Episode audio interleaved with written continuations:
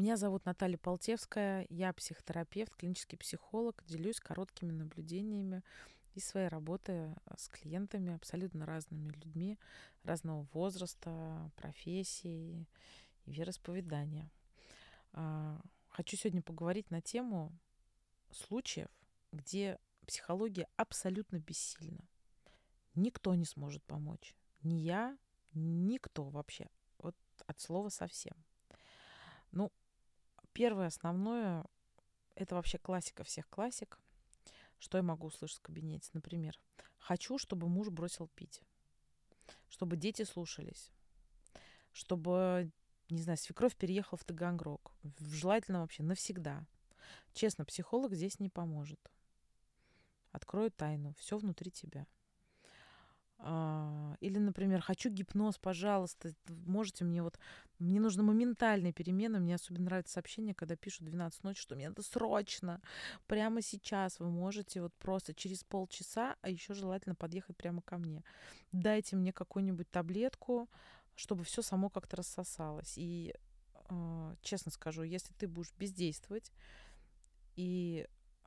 или же ждать какого-то чуда вот такого психолога, который будет тебе давать такую экспресс-таблетку от всего, ну, скорее всего, результат будет просто ничего.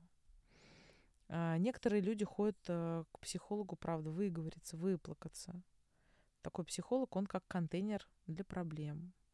И иногда действительно необходимо, но решение к переменам, оно должно быть твое, заставить точно, ну, заставлять точно никто не будет. И тогда возникает вопрос: мне вас пожалеть или мы все-таки будем лечиться? Я, кстати говоря, иногда тоже людям прямо в терапии так могу сказать на первичных консультациях, что у меня нет задачи искать в вас проблему. Ну, вы должны сами понять и признать, что у вас есть сложности, и вам нужна помощь. Вот, например, еще фраза такая: я была у очень многих психологов, но мне никто, вот никто не смог помочь. Я перевожу на человеческий язык. Моя проблема, она сильнее любых методов ее решения, потому что моя проблема – это часть меня. Вот такие люди будут обесценивать любого специалиста, просто потому что страдания – это неотъемлемая часть, очень важная часть их жизни. Потом мне нравятся, например, люди, которые хотят инсайтов. Они приходят, говорят: так, давайте мне все, я готов, сейчас буду слушать. А, у меня прям в практике тоже случай был, молодой человек, он мне пять минут, наверное, он мне говорил о себе, потом говорит: ну все, я все рассказал, давайте, работайте. Я просто сижу, молчу, смотрю на него. А, я готов. Вот такие люди, они постоянно ходят на тренинги, они ходят по углям, они ищут каких-то психологов среди лидеров сект. То есть там, где должна быть терапия, начинается, знаете, как это называется, эмоциональная наркомания.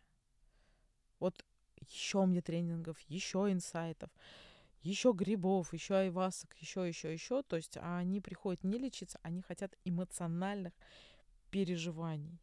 Если, например, я как аналитик в позиции нейтральной, конечно, им это будет неинтересно, им нужен огонь. Есть люди, которые хотят от психологов, как вам сказать, таких внутриутробных отношений. То есть полного принятия, комфорта, теплоты, благополучия. Не, реально есть такие дамы-психологи, реально они пожалеют, пригладят, чайку нальют. Я помню, моя научный руководитель одного из... Еще когда она, я бакалавриат заканчивала, мне надо было писать диссертацию. И эта дама, она преподавала в эм гэ у. Ну, конечно, она не была профессором, но, наверное, каким-то кандидатом наук точно. Я тогда еще была совсем очень зеленой, не совсем понимала, что от меня требуется. Мне нужно было у нее подписать свою диссертационную работу, написать отзыв. Она мне говорит: приезжай ко мне домой. Я к ней приезжаю. И так получается, что я сталкиваюсь в кабинете, о, не в кабинете, в квартире, прямо на пороге от нее клиентка уходит. Она ей говорит: ну все. Давай, типа, зайка, все, с Богом, давай, давай. Захожу на кухню, у них там сигаретки, они сидели, курили, пили кофеек. Она так сигареткой затягивается, кофеек попивает. Ну, понимаете, да? Налью чайку, Но только я хочу сразу сказать, что с такими людьми ты будешь стоять на месте. Потому что задача в терапии не убаюкивание в люльке, а создание фрустрации и напряжения. Потому что, чтобы измениться, надо упасть в пустоту. Еще отдельная тема людей, которые считают себя избранными, просвещенными, какими-то ченнелерами. Знаете, такие ченнелеры? Это люди, которые э, общаются с э, внеземными цивилизациями. Они слышат голоса, голоса внеземных цивилизаций. И вообще они на короткой ноге там, с айваской, и вот со всеми делами.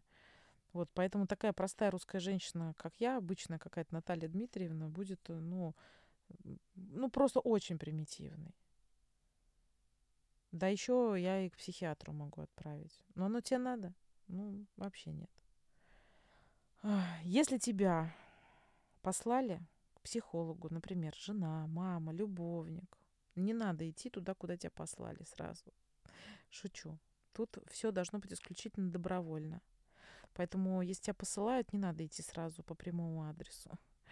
Ну, если кроме шуток, то, конечно, поход к психотерапевту должен быть только добровольный.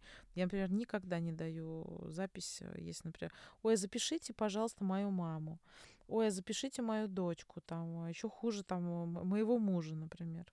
Послушайте, ну, человек должен принимать свои решения сам, ну, по крайней мере, после восемнадцати лет точно. А я работаю только со взрослыми людьми, поэтому все должно быть добровольно. Если вас направили, да, бывают случаи, когда направляет а, врач. Такое тоже бывает. Ко мне приходили люди, например, от эндокринологов, от а, там, гастроэнтерологов, а, а, дерматологи, гинекологи отправляют часто. Например, неврологи людей после инсультов направляют тоже на терапию. Я об этих случаях не говорю, это просто как бы часть работы, это нормально. Но все остальное, когда вам говорят, слушайте, к психологу надо, и ты приходишь, потому что тебя там заставили или тебе сказали, ну, результат никакого не будет. Я не хочу ничего менять. Вот честно могу сказать, э, ну, я вообще, конечно, с большим уважением отношусь к людям, которые уже пришли в кабинет, и готовы ходить. Но есть такие, которые вообще не хотят меняться. Вот честно, есть даже такие, с которыми я работаю по несколько лет, и вот прям очень-очень туго идет. Ну, то есть вот одна задача решается где-то в полгода. Ну, честно скажу, по практике это очень медленно, потому что за полгода интенсивной работы уже много каких-то результатов у людей в жизни происходит. Реально, когда они чувствуют в себе силу, когда у них появляется как бы энергия к жизни, когда они чувствуют поддержку, когда находят какие-то выходы. Но некоторые есть очень медленно. Не хотите ничего менять? Хорошо. А знаете, что самое неизменное в жизни? Это постоянные изменения. Поэтому запомни, что твое сопротивление изменениям просто забирает твое время. И последнее.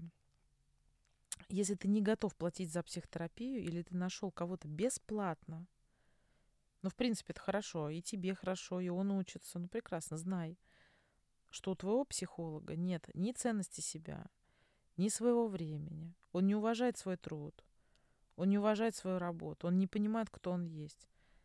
Что такой человек может тебе дать? Просто задумайся. И если у тебя есть какие-то, может быть, еще идеи, где